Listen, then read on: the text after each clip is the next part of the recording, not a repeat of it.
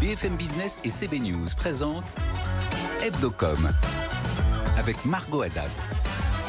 Bonjour à tous, bienvenue sur Hebdocom. Au sommaire de cette émission, parlons bouffe. La fameuse tagline d'Uber Eats évolue. Maintenant, vous pouvez commander tout ce dont vous avez besoin pour votre vie quotidienne, en plus de la nourriture. Nous recevrons dans un instant Julie Touillaro, Head of Marketing Western Europe, Uber et Uber Eats et euh, celui qui a réalisé la campagne euh, pour Uber Eats, Julien Levillain, directeur général Buzzman. Après euh, deux années de Covid assez pour les organisateurs d'événements dans un cadre exceptionnel et au pied de la Tour Eiffel, la huitième édition du Longines Paris Eiffel Jumping prendra place du 24 au 26 juin prochain sur le Champ de Mars à Paris. Son organisatrice Virginie Coupéry Eiffel sera en plateau avec nous. Voilà pour Hebdocom, c'est parti Hebdocom sur BFM Business. Et comme chaque semaine, je reçois mes deux chroniqueurs, Frédéric Roy, bonjour. Bonjour Margot. Eric Jaoui, bonjour. Alors, est-ce que vous commandez sur euh, les applications pour euh, commander à manger ou pas? Moi, j'aimerais bien, mais j'ai une adresse qui est introuvable pour les livreurs, donc j'ai renoncé. à la campagne? À peu près. Moi, je crois que j'aimerais bien avoir une adresse introuvable. vous commandez trop? Mais votre épouse, elle est chef, Eric. Oui, mais elle n'est pas avec moi toute la journée. Oui, mais elle est là souvent. Je la vois souvent faire à manger sur les réseaux sociaux. Je suis d'accord, c'est vrai. Petite, euh, vous avez voué quelque chose d'honteux là, Eric, je le sens. non, j'allais juste dire Chloé Saada sur les réseaux sociaux, tant qu'à faire. Ah bah voilà, autant, faire de la pub. Allez, c'est parti pour le Focuscom. BFM Business, Hebdocom, le Focuscom. Julie Touillaro, bonjour. Vous êtes euh, la Head of Marketing Western Europe Uber et Uber Eats. Et euh, Julien Levillain, vous êtes directeur général de Buzzman. Bonjour. Merci beaucoup d'être à nos côtés. Merci On va parler de cette euh, fameuse campagne. Alors, vous avez travaillé main dans la main pour cette nouvelle campagne d'Uber Eats. Justement, c'est quoi ce nouveau positionnement, Julie? Oui, alors en fait, on a voulu lancer une nouvelle campagne Uber Eats avec un objectif qui est de dire que, alors, on peut toujours se faire livrer son repas à domicile. Rassurez-nous, problème. mais euh, on peut, et ça c'est la nouveauté, on peut maintenant se faire livrer ses courses euh, avec Uber Eats. Et donc on a 40 000 restaurants euh, sur la plateforme, mais on a aussi maintenant parmi ces 40 000 restaurants aussi des commerçants.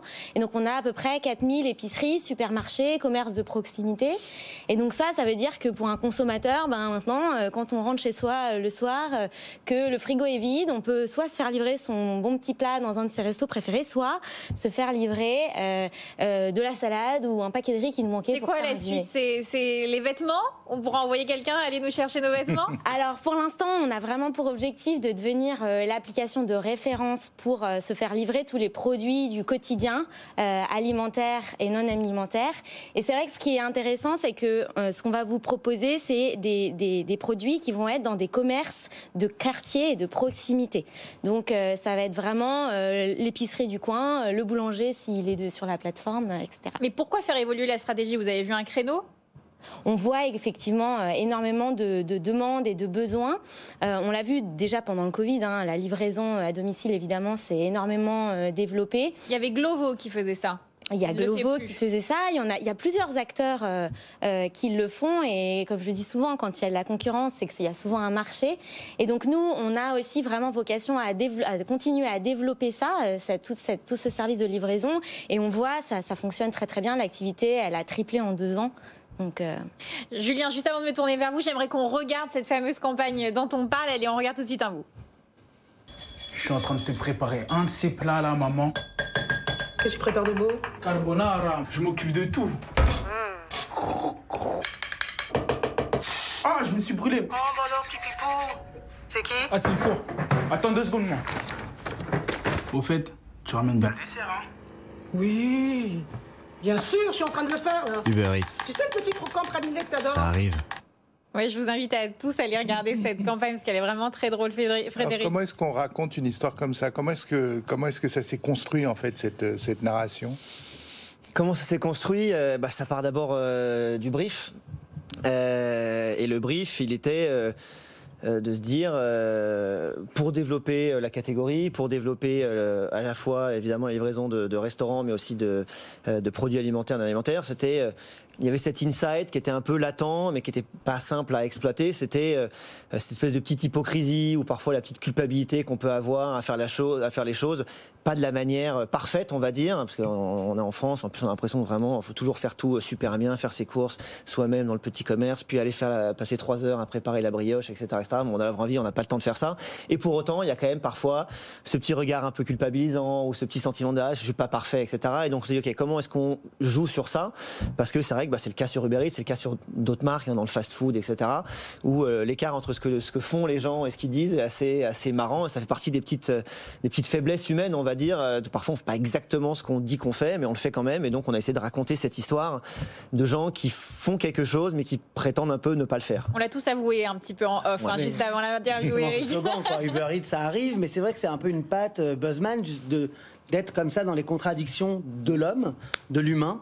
Euh, pourquoi avoir choisi justement Buzzman pour cette campagne? Est-ce que c'est pour ça? Ouais. Alors, euh, Buzzman, ça fait, ça, fait, ça fait un peu de temps déjà hein, qu'on travaille, euh, qu'on travaille ensemble. Ça fait trois ans. C'est la deuxième campagne qu'on fait ensemble. Donc, on a une collaboration qui était déjà existante. Et, et oui, on a continué la collaboration parce que c'est une agence qui est super talentueuse, super créative et avec qui on prend énormément de plaisir à travailler. Donc, Bah, la collaboration là-dessus était assez naturelle. Pourquoi avoir misé justement sur euh, ces petits scénettes d'humour? Je sais qu'il y a quand même une patte à vous euh, chez Buzzman, mais, là particulièrement, c'est-à-dire que c'est un enchaînement de scénettes. euh, Bah, je pense que là, ça s'imposait parce qu'on avait envie de. Comme on avait le sentiment que cet insight sur lequel est basée la, campagne, c'est un, truc de la vraie vie, alors on s'est dit, bah, en fait, autant le représenter comme un truc de la vraie vie. Euh, et puis, en fait, on trouvait assez marrant aussi, quelque part, alors rendre hommage, peut-être un peu fort, mais les gens sont très créatifs quand il s'agit de s'inventer des excuses. Et donc on s'est dit, bah, on va essayer de mettre en scène cette créativité dont chacun peut faire euh, preuve quand il s'agit voilà, de se trouver un moyen ou une bonne raison de faire quelque chose qu'on fait, essaie c'est de les pas histoires dire. de vos copains, Julien, vous êtes en train de nous dire. Il peut y avoir de ça. Il, peut y avoir- il y a du vécu dans certaines scènes. Il y a du C'est vrai que le matin, scènes. quand on a un rendez-vous qu'on doit annuler, on est hyper créatif. Exactement. Alors que Bah, Eric, ça sent le vécu. Ouais.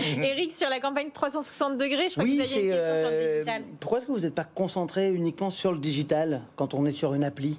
En fait, parce que du coup, on est sur le digital, on appuie, on, on, on va directement sur l'application. Ouais. Alors le digital, c'est quand même une partie hyper importante hein, du média plan. C'est- quasiment la moitié.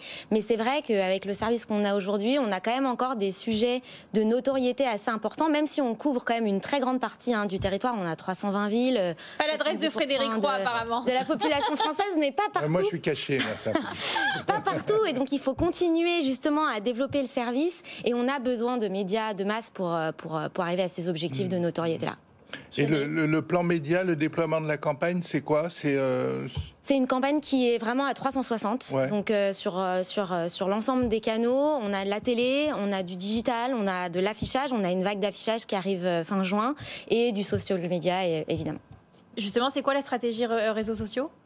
Alors sur la stratégie euh, réseaux sociaux, on a euh, développé des concepts euh, dédiés. En fait, on pensait que c'était vraiment important d'avoir, étant donné le, le- le média, d'avoir des concepts dédiés qui sont toujours autour de ça arrive, mais qui jouent un petit peu justement avec les codes euh, des réseaux sociaux. et C'est-à-dire du Ouais. ciblage quand vous dites dédié, euh, Julien Non, mais c'est des formats qui sont shootés un peu différemment, de manière peut-être moins cinématographique. C'est euh, des formats qui sont plus courts, euh, c'est des scénettes qui sont plus immédiates. Donc c'est beaucoup d'histoires de format, parce que l'idée derrière reste la même. C'est-à-dire qu'on va quand même être dans l'idée de mettre en scène ces petits moments euh, de, culpabilité créative, on va dire, euh, des gens. Mais en fait, on va le faire sur des, sur des histoires et des scénettes qui sont, qui sont plus courtes, plus dynamiques. Euh, et puis c'est aussi pour mettre de la variété, en fait. C'est que ça Est-ce qu'il y a une utilisation des influenceurs euh, ou pas? Pas dans le Non. dispositif actuel. on a- Pourquoi? Parce que ça s'y prêtait moins. Vous, vous verrez, je pense, euh, quand vous verrez les exécutions euh, social media, on a vraiment essayé de jouer avec les codes du social media. Donc, euh, on a par exemple quelqu'un qui cherche une excuse euh, parce qu'il perd du temps à scroller et à se perdre dans les commentaires euh, de recettes qu'il recherche sur Internet. Donc, c'est vraiment adapté aux codes des médias, so- des médias sociaux euh, et on a, on a vraiment voulu jouer avec ça. Vous avez tourné des spots spéciaux euh, pour Ouais. les réseaux. Bravo, super. Plus court. Ça, on a fait 21 Vraiment, on les rend juste en 9 16e et on les envoie, mais moi, c'est mieux. Non, là, on a vraiment développé des contenus spécifiques. ouais. Mais c'est moi ce qui, ce qui m'intrigue, c'est que ça, ça ressemble à une saga. C'est le début d'une saga. Vous avez continué sur euh, à inventer des, des excuses, des trucs comme ça ou euh, J'en sais rien. Alors, ça fait que trois ans qu'on travaille ensemble, mais j'ai appris un truc à Uber Eats, c'est qu'on ne sait pas ce qui se passera dans un an. Puisqu'il y a un an, on a quand même lancé une nouvelle plateforme qui était Oui. Parlons Bouffe, dont on était déjà très fiers. semblait être Et, durable. et effectivement, quand on s'est dit qu'il fallait changer, notre première réaction, c'était plutôt de baisser la tête. Euh, donc, J'en sais rien, peut-être. Euh, je pense que ça dépendra aussi évidemment euh, du succès, euh, du succès de la campagne, parce qu'évidemment, on fait pas ça gratuitement. Donc on verra peut-être, et peut-être qu'on fera complètement autre chose. Comment à Uber Eats vous fidélisez les clients par rapport aux autres plateformes justement? Parce que bon vous avez cette fameuse tagline qui revient, qui change, qui évolue. Mais est-ce que vous avez euh, une spécificité pour justement fidéliser vos clients? Je pense qu'on a, on a, on a plusieurs choses. La, première, c'est, tout simplement par la diversité de l'offre. Et ça, on le voit. euh, Il y a quelque chose qui, euh, qui, qui, qui, qui ment pas. C'est euh, le plus on a d'offres, le mieux. Aujourd'hui, on a, comme je vous disais, on a 40 000 restaurants et commerçants partenaires, et on a on est l'application qui a le plus d'offres aujourd'hui. Et ça, c'est un vrai point. Le deuxième, je pense, c'est la couverture géographique. C'est vraiment important de pouvoir en fait euh, servir un maximum euh, de clients euh, partout en France. Et puis le troisième, je dirais que c'est c'est quand même de pouvoir s'appuyer sur l'ensemble de la communauté Uber parce que on a l'application Uber Eats, mais il y a aussi l'application Uber qui est l'application de mobilité avec les VTC. Et donc en fait, on a cette possibilité de pouvoir en un clic devenir cette cette sorte de super app en fait du quotidien où vous pouvez commander en un clic ce que vous voulez, puis en un clic vous déplacer dans votre ville. Il y a aussi des restaurants qui ne sont que chez vous. On ne trouve que Il y a des vous. restaurants qui sont en exclusivité chez nous, que chez nous, effectivement. Merci beaucoup à, à tous les deux d'avoir été en plateau avec nous. On était ravis et on passe tout de suite à la chronique de Julien Casqui, TechCom. BFM Business, Hebdocom, Techcom. Bonjour Julien. Bonjour Margot. Alors cette semaine, vous nous reparlez de la brand safety avec euh, la publication d'un manifeste de quatre acteurs de la publicité en ligne. Et oui, si vous êtes une marque ou un annonceur, eh bien faites attention à où va vos investissements euh, publicitaires, où vont vos investissements publicitaires sur Internet. C'est le message que font passer plusieurs startups internationales et le média euh, brut. Ils souhaitent faire prendre conscience à ces acteurs que, eh bien, euh, aux annonceurs, eh bien, que leurs investissements publicitaires peuvent se retrouver sur des sites complotistes ou liés à de la désinformation et ce contre leur gré euh, à cause hein, du système complexe de la publicité euh, programmatique. Ces startups, elles s'engagent à mettre en place un filtrage a priori des contenus euh, de désinformation et à lutter contre la fraude publicitaire. Se retrouver sur des sites complotistes ou liés à de la désinformation, ça existe depuis euh, très longtemps, mais le contexte économique et géopolitique actuel a renforcé la nécessité pour les marques eh bien, d'avoir un environnement fiable et sécurisé. C'est ça la brand, safety et c'est ce que nous explique Fiona Alanda, directrice de Channel Factory, une des ATEC de ce manifeste. Avec les différentes actualités euh, ces dernières années, le Covid, la guerre en Ukraine, l'inflation économique euh, et, j'en passe, euh, ça entraîne la circulation de fausses informations, de contenus haineux par exemple, et ce qui, in fine, entraîne une baisse de confiance des utilisateurs, de la part des internautes, mais aussi des risques très importants pour l'image de marque des annonceurs qui souhaiteraient diffuser sur du contenu digital. Et Julien, l'impact peut être euh, donc très négatif pour la marque. Très négatif effectivement en termes de réputation. Imaginez-vous si LVMH se retrouve sur un site complotiste euh, qui dit que le massacre de Boucha en Ukraine a été organisé par les services secrets anglais ou par le pouvoir ukrainien. Cela pose évidemment un problème en termes d'image, d'autant que la marque, elle devra investir en plus pour eh euh, dire que ces contenus, eh bien, elle n'a rien à voir avec ces contenus complotistes. À cause aussi de la euh, publicité euh, programmatique, une marque peut se retrouver sur un site qui propage de vraies informations, mais en totale contradiction avec le message que souhaite envoyer la marque. Exemple, Air France s'est retrouvé sur un site euh, de vraies informations, mais qui dit un site de crash test d'avion. Donc forcément, ça pose un petit problème pour Air France à cause de la publicité programmatique. Il faut donc faire attention à où sont ciblés ces investissements publicitaires. Et donc, euh, Julien, quelles sont les, solutions euh, pour que euh, ces marques ne se retrouvent pas sur ces sites? Alors il y a plusieurs solutions, on en a euh, cité, euh, on va vous en citer euh, trois. La première, c'est eh bien transmettre une liste noire, hein, une liste de, sites sur lesquels la marque ne souhaite absolument pas apparaître à son agence média, par exemple. Avoir un filtrage en amont, hein, ça on l'a expliqué au début, et s'assurer que la publicité ne sera pas sur tel ou tel site en amont. Et puis a posteriori, il faut absolument contrôler ses investissements publicitaires, suivre sa campagne publicitaire pour eh bien, ne pas se retrouver sur un site complotiste ou lié à de la désinformation. Merci beaucoup Julien Kaski. On passe tout de suite au JT de l'ICOM avec Rebecca Blanc-Lelouch. BFM Business, Hebdocom, le JT de la com. Bonjour Rebecca. Bonjour Margot. Alors on commence euh, ce journal avec le tournoi euh, Roland Garros qui s'est terminé euh, le week-end dernier et qui a permis à France Télévisions d'engranger de très très bonnes audiences. Oui, on va même parler d'un record pendant la, la, finale. Ce sont les meilleures audiences depuis 2012. Malgré la concurrence d'Amazon, ça montre que la télé traditionnelle reste pour l'instant le média le plus puissant, a affirmé Laurent-Éric Lelay, directeur des sports de France Télé. Les après-midi sur France 2 ont réuni en moyenne 1,9 million de téléspectateurs soit 20,9% de part d'audience au plus haut depuis 2008. La finale de Nadal face au Norvégien Casper Ruud a rassemblé en moyenne 4,6 millions de téléspectateurs pour 39,4% de part d'audience, la meilleure audience depuis 2012 donc, avec un pic à 6,4 millions de téléspectateurs. Et puis cette semaine, Rebecca, on va parler de Disney, une grande surprise avec euh, son prochain film qui ne sortira pas euh, sur les grands écrans, mais directement sur sa plateforme pour euh, dénoncer la chronologie des médias. La compagnie euh, dénonce une réglementation, je cite, inéquitable, contraignante et inadaptée aux attentes de nos audiences. Son prochain film d'animation Strange World ne sortira donc pas au cinéma en France et sera disponible pour tous les abonnés de Disney Plus en France alors qu'il sortira bien en salle partout dans le monde. Un moyen de dénoncer le changement de la chronologie des médias qui a pourtant réduit le délai d'attente euh, pour Disney Plus. On le rappelle, Disney Plus qui peut ajouter un film à son catalogue 17 mois après sa sortie en salle contre 36 mois auparavant. Et puis, euh, on va, Rebecca, on va parler d'Apple. Alors, j'ai vu plein de choses sur les réseaux sociaux assez marrantes où euh, tout le monde disait c'est la fin du monde. Maintenant qu'on a le paiement fractionné d'Apple, et eh ben, on va plus s'en sortir. On va dépenser tout notre argent.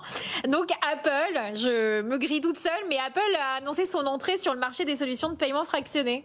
Acheter maintenant, payer plus tard. Cette solution de paiement était devenue très populaire, effectivement, pendant le Covid. Et donc, aux États-Unis, à partir de cet automne, les utilisateurs du service Apple Pay pourront choisir de payer un achat en quatre versements étalés sur six semaines sans intérêt ni frais d'aucune sorte selon Apple. Ce service s'appellera Apple Pay Later, dépendra du réseau Mastercard, mais euh, Apple n'a pas précisé quelle banque serait responsable des crédits. L'agence Bloomberg avait évoqué Goldman Sachs l'année dernière. Le cabinet Grandview Research estime le marché mondial du acheter maintenant, payer plus tard à 5 milliards de dollars en 2021 et prévoit qu'il frôlera les 40 milliards d'ici 2030. Et puis Rebecca, cette semaine, une grosse annonce de la part euh, du Sénat, un, euh, un éventuel pardon, regroupement de France Télé, France Média Monde, Radio France et l'INA oui, ça a été évoqué euh, par les deux co-rapporteurs du Sénat missionnés sur le financement de l'audiovisuel public suite à la suppression euh, par Macron de la redevance télé. La Chambre haute estime qu'il y a urgence. Il faut définir un plan stratégique. Des mesures ont donc été euh, proposées et parmi elles, celle d'un regroupement de France Télévisions, Radio France, France Média Monde au sein d'une société unique, ce qui pourrait systématiser les mutualisations. La mission de contrôle souhaite qu'un texte texte de loi puisse être discuté l'année prochaine pour que la nouvelle structure, qui s'appellerait France Média, soit inaugurée en 2025 lorsque s'achèvera le mandat de Delphine Ernotte à la tête de France Télévisions. Merci beaucoup Rebecca et on passe tout de suite au décryptage. BFM Business, Hebdocom, décryptage.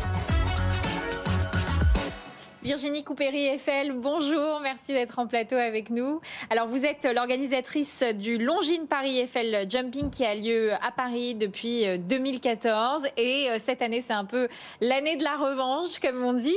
Justement, qu'est-ce que représente cet événement? Qu'est-ce qui s'y passe? Est-ce que vous pouvez raconter ça à nos auditeurs? Oui, alors c'est euh, une compétition internationale de jumping, c'est donc du saut d'obstacle. On accueille les meilleurs cavaliers au monde, les champions olympiques. On est sur un site olympique avec euh, une discipline olympique et des champions olympiques. Et à côté de ça, il y a un circuit avec euh, tous les jeunes espoirs qui est en même temps que le circuit 5 étoiles. Alors l'an passé, compte tenu de la construction du Grand Palais éphémère, l'événement s'est rapproché de la Tour Eiffel. À quoi on peut s'attendre cette année? Alors on au même endroit, on est place Jacques Rueff, on est un peu plus proche de la Tour Eiffel, un peu plus proche des étoiles.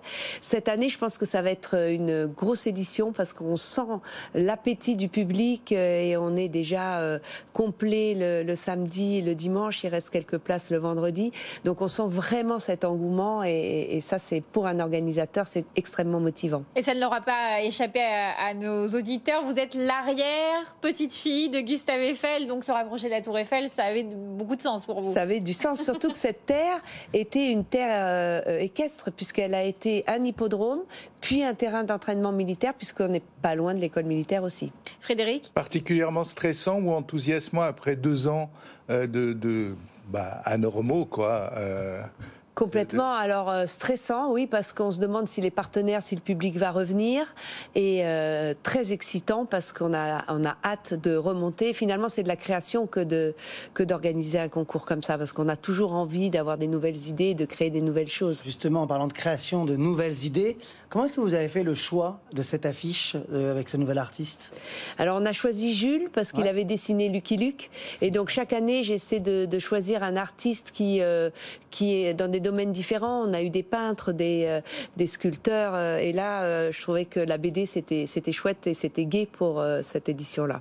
Combien de spectateurs vous attendez pour cette édition Alors, on a toute une partie gratuite et accessible au public, c'est-à-dire un village où il y a des animations gratuites également.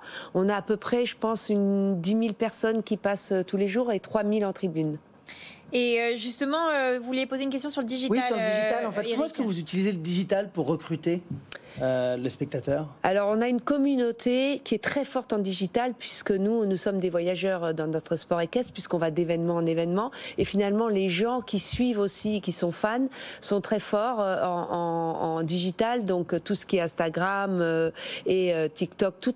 35 000 followers sur Instagram, oui, j'ai regardé. sur le Paris Eiffel. Et après, on a le circuit aussi, le Global Champions Tour, qui, là, a des, a des chiffres impressionnants, parce que c'est une communauté mondiale puisqu'il se déplace euh, dans toutes les grandes capitales euh, étrangères, euh, très internationales et très jeunes, et famille. Donc c'est vrai que le digital, ça bouge beaucoup.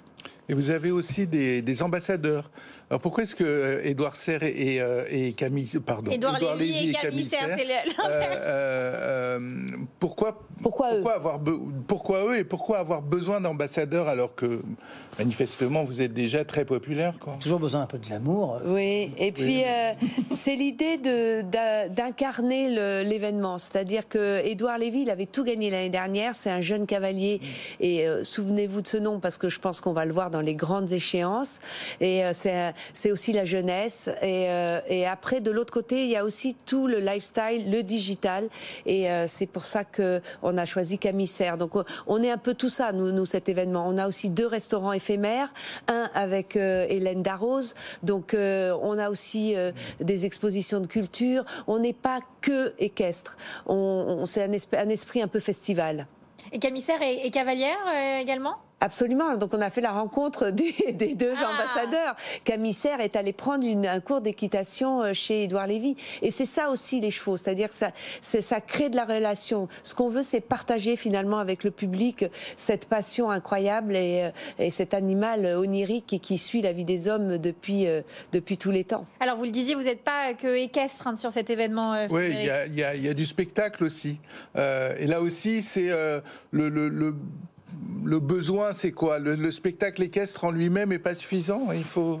Ben L'idée, c'est que tout le monde se, se, retrouve. Donc, il y a des spectacles équestres, mais il y a aussi tout ce qui euh, participe à la tradition française. Alors, euh, il y a la garde républicaine qui vient euh, en fanfare. il y a, il y a d'autres actes. Il y a beaucoup. Il y a de la musique parce que la musique, le sport et la musique, ça marche. Le sport et la culture, ça marche. Là, voyez-vous, on voit les images de la route Eiffel, qui est aussi une grande randonnée à cheval. Et à chaque fois fois, on va euh, découvrir à cheval une, une, un quartier de Paris. Cette année, c'est Montmartre. Donc tout ça, c'est ça crée du lien et, et d'être interactif avec les habitants de Paris et, et de montrer une belle image de la France pour euh, les, les touristes qui seront là à ce moment-là. C'est une célébration du retour à la vie. Vous nous disiez euh, juste avant l'interview, vous avez été euh, complet un mois avant l'événement. Ça n'est jamais arrivé, c'est ça? Non, ça n'est jamais arrivé. Alors je me dis aussi peut-être que c'est euh, que euh, on a bien fait notre job et que finalement les gens sont contents de, de C'est venir. souvent une combinaison des deux.